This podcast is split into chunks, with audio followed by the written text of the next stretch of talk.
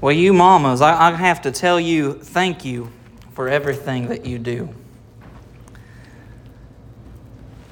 And some of you know by looking at me that I'm remarkably young. And uh, some of you are young enough to remember what it was like to be my age, you know, back when you know everything. So, this first part of my message this morning is for Hayden and Maggie and Jake. You don't know everything. And I heard all the mamas say amen. It took a while for me to realize that even though my mom was not perfect, she was the perfect mom for me. I don't know of any perfect mothers. I don't know of any perfect fathers. Even now, as a father, I find myself challenged from time to time in the decisions that I make and having regrets. Something about being a parent forces you to learn a whole lot very, very fast. If you have a bulletin this morning, you'll notice that the article on the inside makes reference to Exodus chapter 2, a point in Israel's history where Moses' mother, after she could no longer hide her infant boy because the Pharaoh had um, instructed that Israel was getting too big, they were too much of a challenge, too much of a threat, that it was necessary that any Israelite boys, well, we just go ahead and euthanize them so that Israel would stop becoming so powerful. Moses' mother hid her son for three months until she was no longer able to do that. I think three months is when you start to realize that you know everything, and so that was probably what started causing problems. In my head, I've always had a picture of Moses' mom setting him out in the Nile River, kind of just setting him adrift all of the movies I watch, I think Veggie Tales depicts it this way, just kind of setting him out adrift. When I read Exodus chapter 2, instead of going off of what Hollywood has, has told me, you find that Moses was set down in the reeds. His mama no longer could do anything to keep him safe.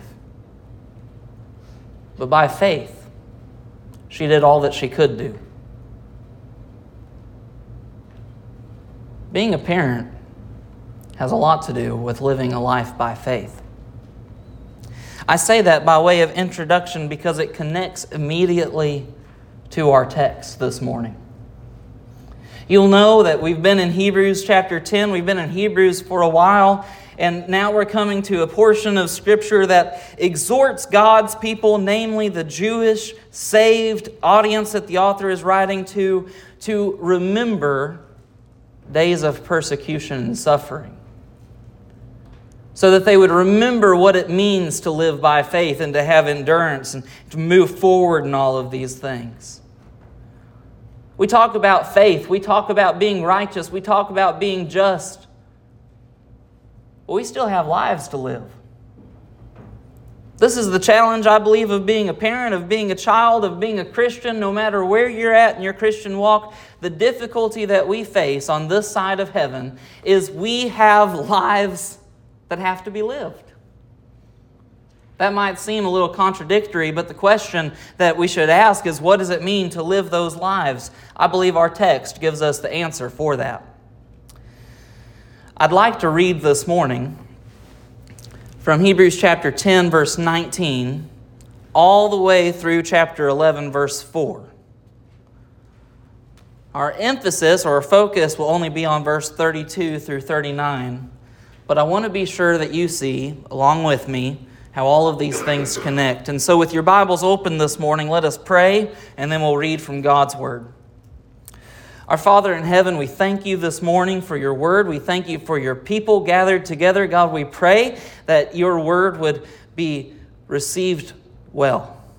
God, that our hearts would be soft and ready to receive your word and to apply it to our lives. Lord, that you would open the eyes of our heart that we might be able to behold fully the amazing truth that is found in your law. God, I pray that you would be with us as your word is preached. In Jesus' name we pray. Amen. Beginning in verse 19, then. Therefore, brothers, since we have confidence to enter the holy places by the blood of Jesus, by the new and living way that he opened for us, through the curtain, that is, through his flesh, and since we have a great priest over the house of God, let us draw near with a true heart in full assurance of faith, with our hearts sprinkled clean from an evil conscience, and our bodies washed with pure water. Let us hold fast to the confession of our hope without wavering, for he who promised is faithful. And let us consider how to stir up one another to love and good works, not neglecting to meet together as is the habit of some, but encouraging one another, and all the more as you see the day drawing near. For if we go on sinning deliberately after receiving the knowledge of the truth, there no longer remains a sacrifice for sins, but a fearful expectation of judgment and a fury of fire that will consume the adversaries.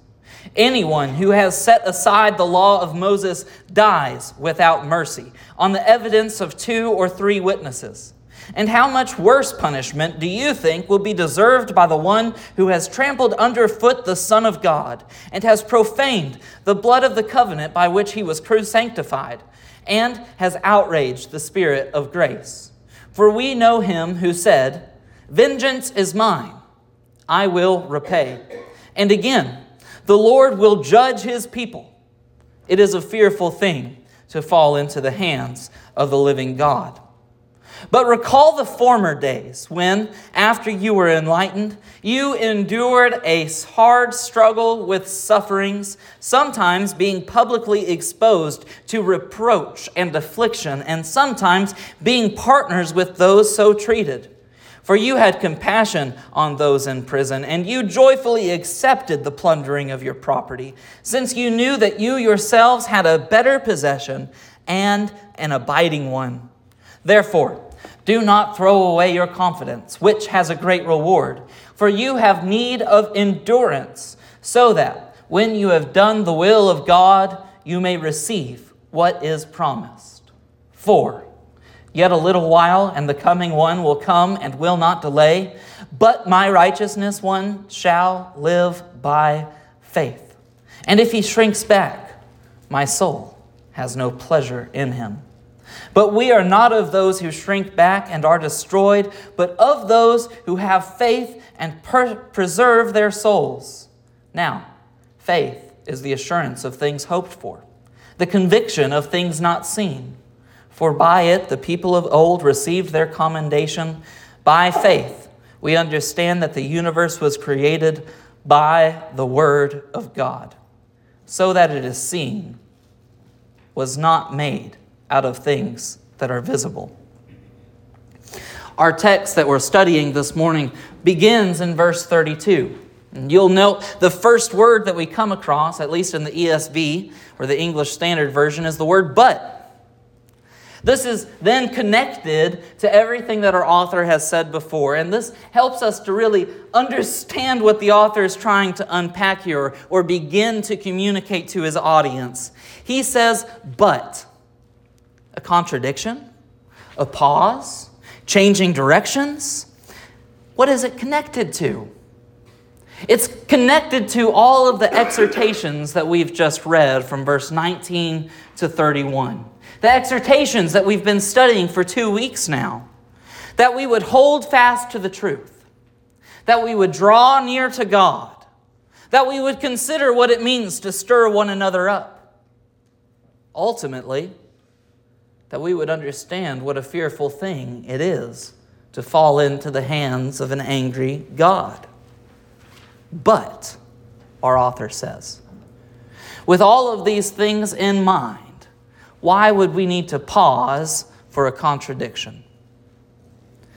We have to understand that the people that the author of Hebrews is writing to most likely made a profession of faith. I think there's ample evidence for that. He says in verse 39 that we are not those who shrink back and are destroyed. He, he talks in verse 33 of being publicly exposed to reproach and affliction, to being partners of those who were ill treated, to having compassion on those who are in prison.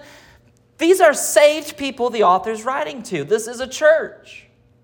Now, somewhat a remarkable church in the sense that they did not come from a Gentile background. They were originally Jews who saw the truth and understood that Jesus Christ is the only way into God's promises. He writes then, because I believe things are growing difficult. Circumstances are becoming tumultuous, painful. Tribulation is happening. We have to remember that this is written to the early church in the first century. But, he says, remember the former days he says, I want you to be sure about your faith because maybe even temptation's gotten a little bit easier. Maybe not temptation, but persecution has dwindled away and things are becoming easier for you to be a Christian because it's becoming more socially acceptable and you don't have the Jews persecuting you or the Romans throwing you in colosseums and feeding you to lions. Maybe things are getting a little bit easier. So, verse 32 recall the former days when, after you were enlightened, you endured a hard struggling with suffering. Doesn't that sound like a fantastic encouragement? Hey, I know things are going great right now. Nobody's telling you that you're wrong and, and nothing has, has happened to stir you up. And so I want you to think back to those days in your Christian walk when you experienced whatever kind of persecution it was because of your faith? Was it friends rejecting you? Was it being uncomfortable? Was it whatever kind of persecution you faced as a Christian? I want you to think back to that. This is the same author that said that he wants us to grow into maturity in our faith. This is going to help you do that. I want you to think back to rejection. I want you to think back to humiliation. I want you to remember that because that's going to help you. Why? Why? How could this possibly help us? Aren't you supposed to move past the bad things and just keep on going forward? Think about missionaries and, and preachers being trained and, and all of these different people. Shouldn't you just be trained and filled up with all the knowledge of the Word of God and then you just you go and take on a church and, and or you start a church plan or a mission project somewhere and you just keep going as long as you know the word of God, everything's going to be fine? No, because we've got a real life to live with real people with real problems and real issues. And people are messy. They have preferences and, and they've got privileges. So, what happens when you start taking all this biblical knowledge, all this mature meat that you've been chewing on since chapter 6, whenever the author of Hebrews spanked all of us and said that by this time you ought to be eating meat, but instead you're stuck on milk and honey? Bunch of baby Christians. Well, I've been feeding myself, I've been chomping at the bit, I've been eating the meat, and now things are getting harder because as I grow in maturity of the word, it seems like I have more zeal for the things of God, and I've got more passions, and I'm more convicted about particular doctrines that I thought were interesting, but now they've taken root in my heart. What do I need to do? I need to remember the days after you were enlightened when I endured hard struggle with sufferings. Sometimes being publicly exposed to reproach and affliction. That word publicly exposed, just so we're all on the same page what our author's talking about. He's talking about the Roman Colosseum. He's talking about Christians being wrangled up in large number, particularly those from Jewish backgrounds, and being brought into the public square, humiliated in public, and put in an arena for lions to consume their body.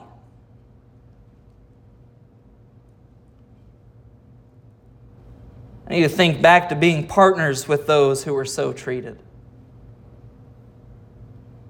Now, you may think that this is some ancient text, and I'm glad that we don't have to think about this for much longer. At the national meeting three weeks ago, loved ones, I spent time visiting with a missionary serving in Myanmar. I cannot mention their name because this sermon is being recorded. Because persecution in Myanmar for Christians is so extreme that if government officials found out what she was actually doing, she would be thrown in prison. We had some missionaries that our church support come and visit us only this past year, serving in India, who have met hindrances in the ministry because the government is scrupulously looking over every financial record that they bring in because they're concerned about Western influence. If you can't think back to persecution, all you have to think back to is being partners with those who are experiencing such things. Verse 34 I believe it's safe to say that we have compassion on those who are in prison, and we joyfully accept the plundering of our own property. Now, wait a second. Did you hear what I just said? Do we joyfully accept the plundering of our own property? I don't know about you, but I heard someone in the back row over here say something about the Second Amendment protecting their property.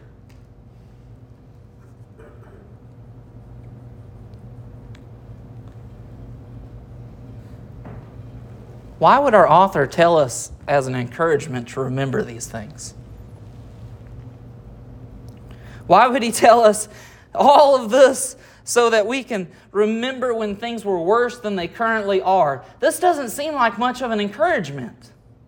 He moves from telling us to draw near to God to draw near in the faith, to stir one another up to love and good works, to be careful that we don't go on sinning, that we would rely on each other to be our exhortation, our community bringing us together so that we would have somebody watching our back when we would make mistakes because the issue of sin is that it causes blindness in us.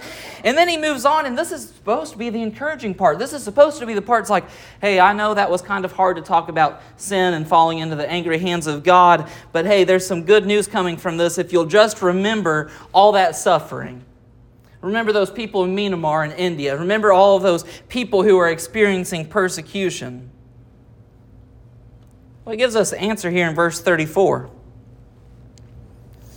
He says, if you look in the middle, since you knew you yourselves had a better possession and an abiding one.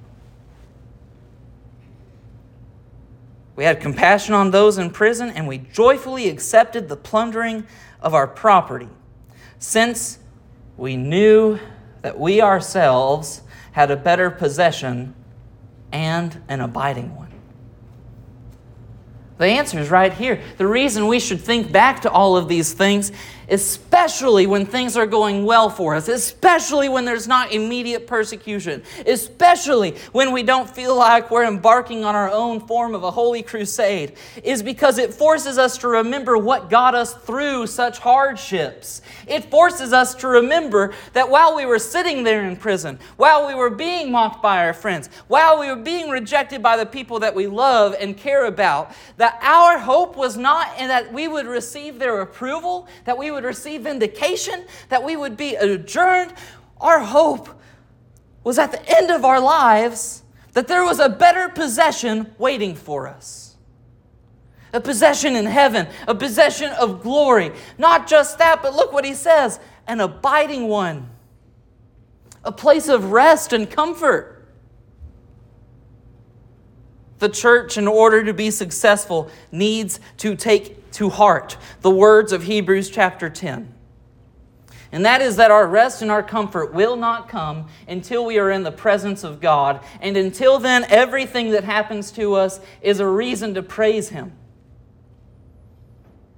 If there's blessings, we can praise Him. If there's suffering, backbiting, if there's difficulty, if there's frustrations, we praise Him because it forces us to take our minds and to shift them on the perspective of the eternal. That which we can only observe when our heart is in a right communion and right relationship with God. Verse 35 Therefore, Do not throw away your confidence, which has a great reward. Our encouragement is building up from this image. It builds up from remembering suffering, that we would remember what got us through it. And our author is telling us to remember that now. He's telling us to remember that now so that we do not throw away our confidence, so that we do not waver. Sufferings continue. They may seem less, they may even seem to grow stronger. But we have a confidence. A confidence that is established and built up and found in the hope that God has rescued us. A confidence that is not just based in speculation, but it is formed and it is formidable because of all the evidences that the author has accumulated up to this point in establishing Jesus Christ as high priest and establishing him in the actual holy place is no longer a place on earth but the holy place which is in heaven where his sacrifice and his atonement is made by becoming not just high priest but adversary and intercessor. We find that our confidence is secure. We do not have need for rest. I think oftentimes we live our lives and we push through in seasons, and it's easy to do this in the church too to say, I just need a little bit of rest and then I can restart and we can keep on going. Look at verse 36. You have need of endurance. We do not have need of rest. I, I, I don't understand this idea of Christians wanting to enter the pearly gates of heaven well rested. I think you've missed the point of having for ourselves a better possession and an abiding one, a place of actual rest. When I get to heaven, I want to be worn out, fatigued and tired from all the work that I've been able to do. I want to be worn out hopefully bankrupt. Many of us, I think, are planning on going to heaven with full bank accounts and bedhead.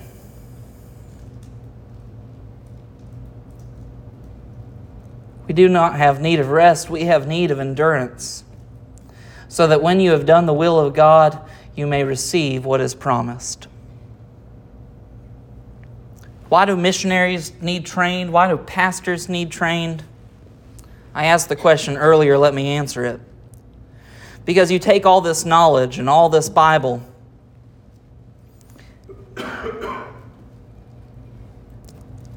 and this isn't what's going to get you through life. All the knowledge, all the understanding is not going to make a person righteous. It's not going to make a person just. It's not going to make a person live by faith. It's not going to make a person live. Our author quotes from Habakkuk chapter 2.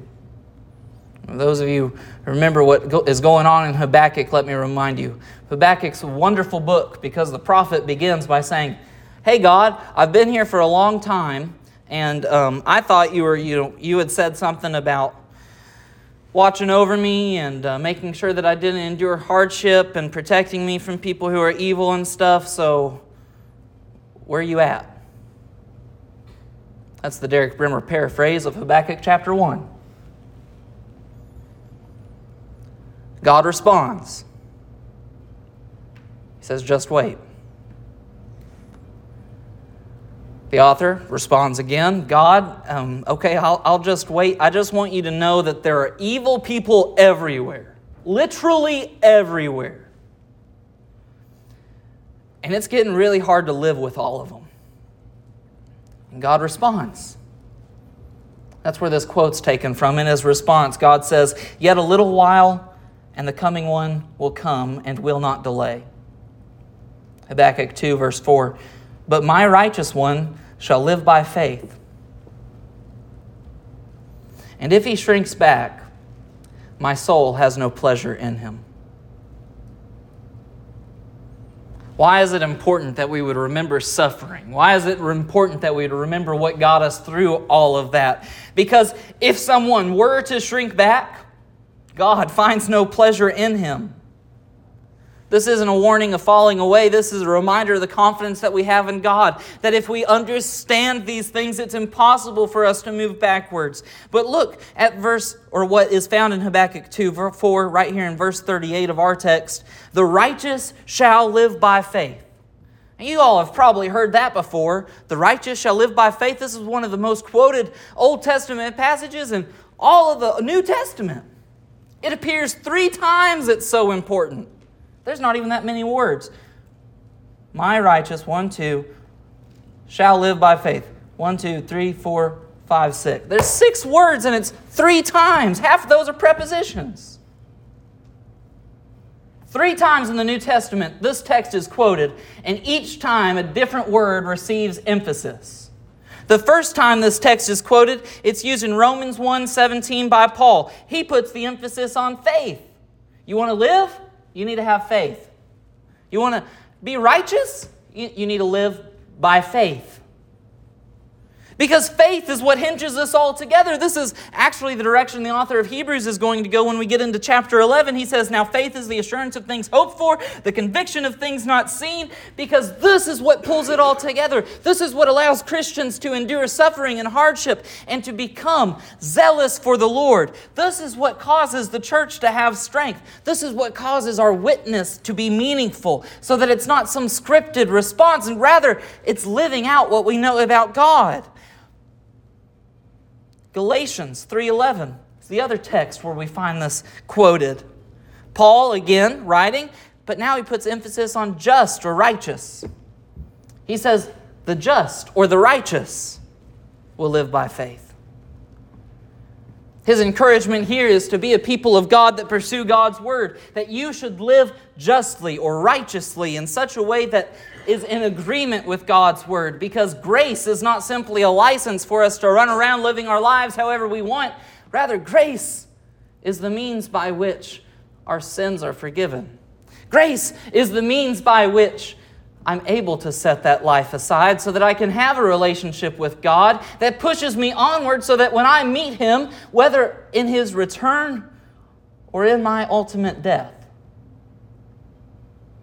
that I will be tired and worn out for him. Well, if Paul's used two of the words in this passage, if he's emphasized the word faith and he's emphasized the word just, what word do you think the author of Hebrews is emphasizing here? But my righteous one shall live by faith, and if he shrinks back, my soul has no pleasure in him. But we are not of those who shrink back and are destroyed, but of those who have faith and persevere, or I'm sorry, and preserve their souls. I believe the author of Hebrews is putting his focus on the word live. This is how we live our lives.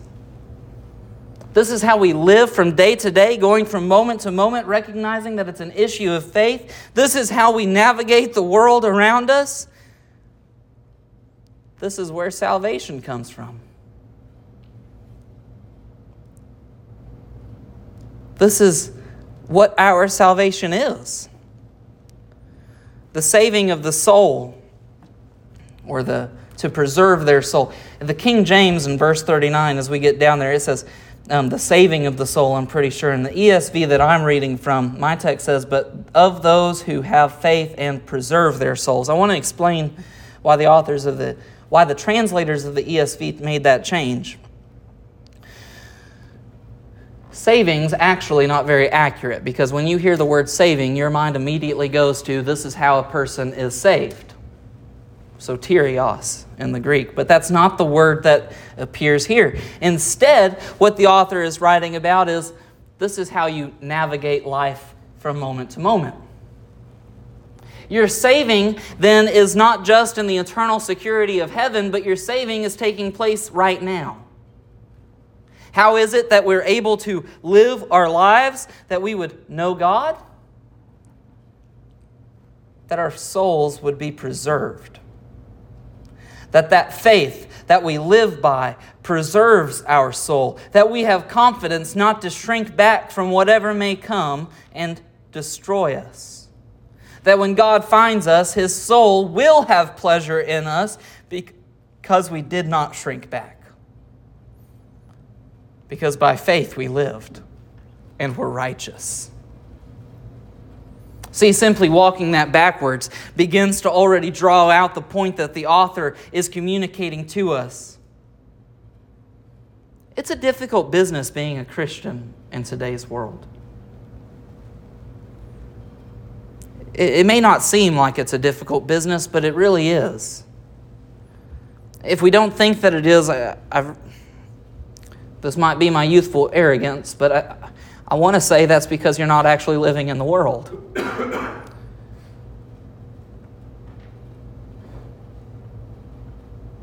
Everything's becoming more antagonistic towards truth.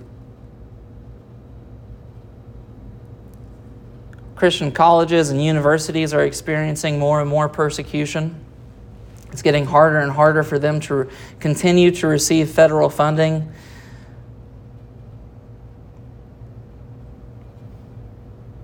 Not just college and universities, but missions are becoming more and more difficult to approach. The church is losing its place in society.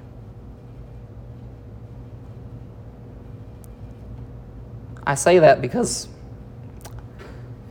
I want to ask you if you think we should bemoan, if we should be disappointed with that reality, or if there's another response that the church should have. We could say that it's persecution and we simply need to endure and move on. Or as I read our text and I begin to apply this to my life, one of the things that I see is that we had compassion in these situations and we knew what was coming and we knew that we had a better possession and we knew um, a better possession and an abiding one looking forward to us. And I say, I think persecution's good for the church. I think suffering's actually a good thing for Christians in this world. Often, one of the prayers that I pray for people who I love the most is God, I pray that you would break them enough. I pray that you would bring hardship on this person enough that they would recognize the sin that they are up against and that their brokenness would cause them to repent and come to you. Some of you are going to stop asking me to pray for you, and that's all right. I'm still going to pray for you.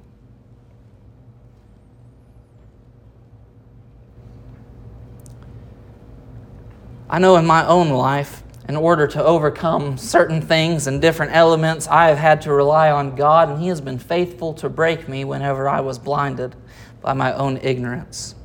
He's been faithful to place people in my life who point things out that and I need them to expose sin so that I can live according to God's word. We all need a friend. This is why in verse 24 we are instructed to consider how to stir one another up to love and good works. Persecution's not a bad thing.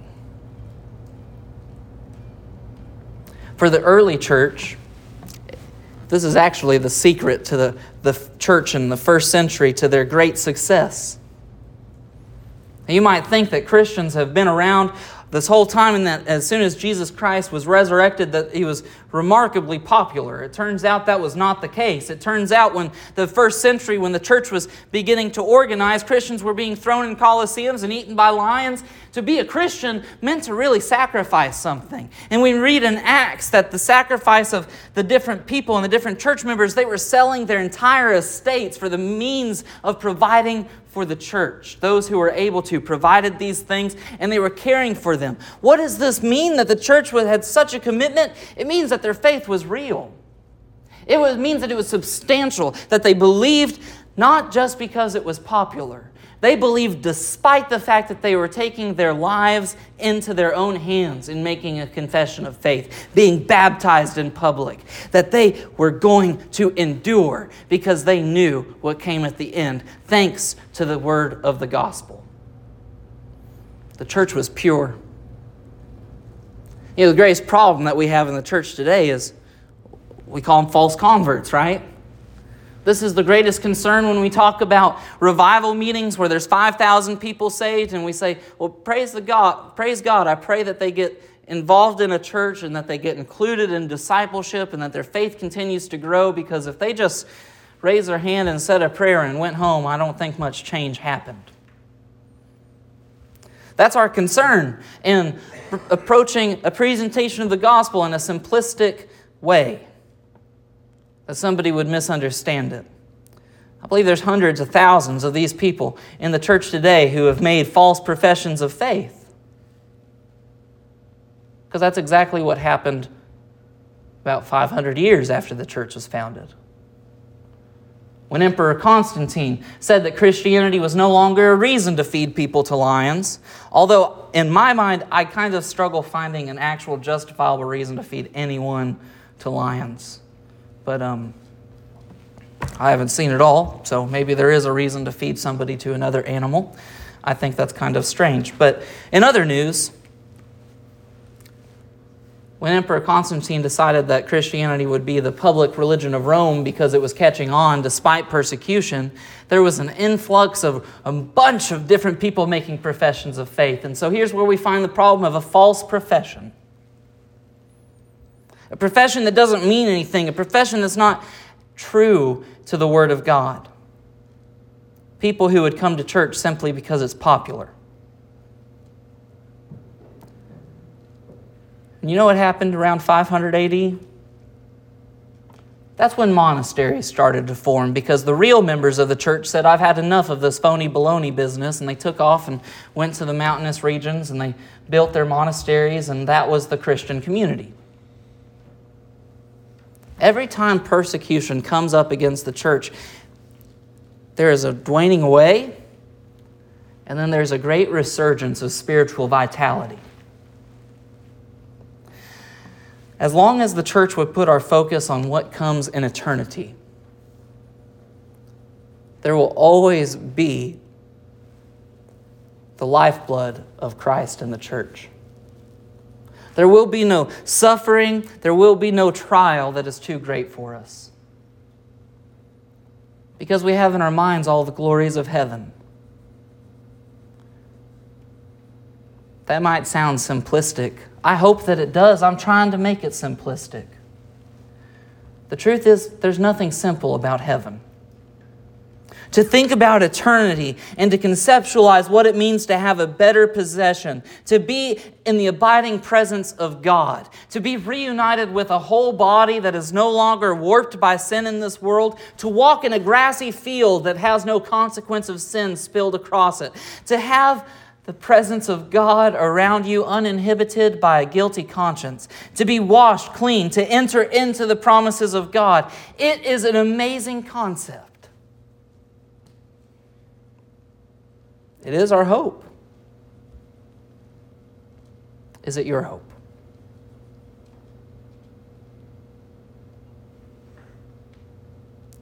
This has been the confession of the church. And this is what has endured us. If you are not sure that heaven is your hope, my closing remark this morning is simply this Heaven is available to all who place their faith in Jesus Christ. Heaven is available to every person who would set aside everything that they think that they know and humbly approach Christ and make him Lord of their life. By making him Lord, we're not just saying that I believe that he died and that he was resurrected, but it's something more than that because we're saying, not only do I believe that you died and that you were resurrected, but that you died for a reason. You died for my sins. And you were resurrected so that I might be resurrected with you. And now I'm going to make you Lord of my life, which means you are in control of the decisions that I make. And if you've done that, you have something to rejoice this morning. We'll have a song of invitation, and I'll ask that you would consider these things, that you would consider whether you need to stand and, and make sure that Jesus is Lord of your life, or if you need to stand and simply praise God that you are a part of the kingdom That you're one of those who won't shrink away, but that you are going to have confidence to push on no matter what. That in face of rejection, you're going to share the gospel with your friends faithfully. In the face of disappointment, you're going to turn to the Bible that you might understand the Word of God for yourself. Would you stand with us as we prepare to sing?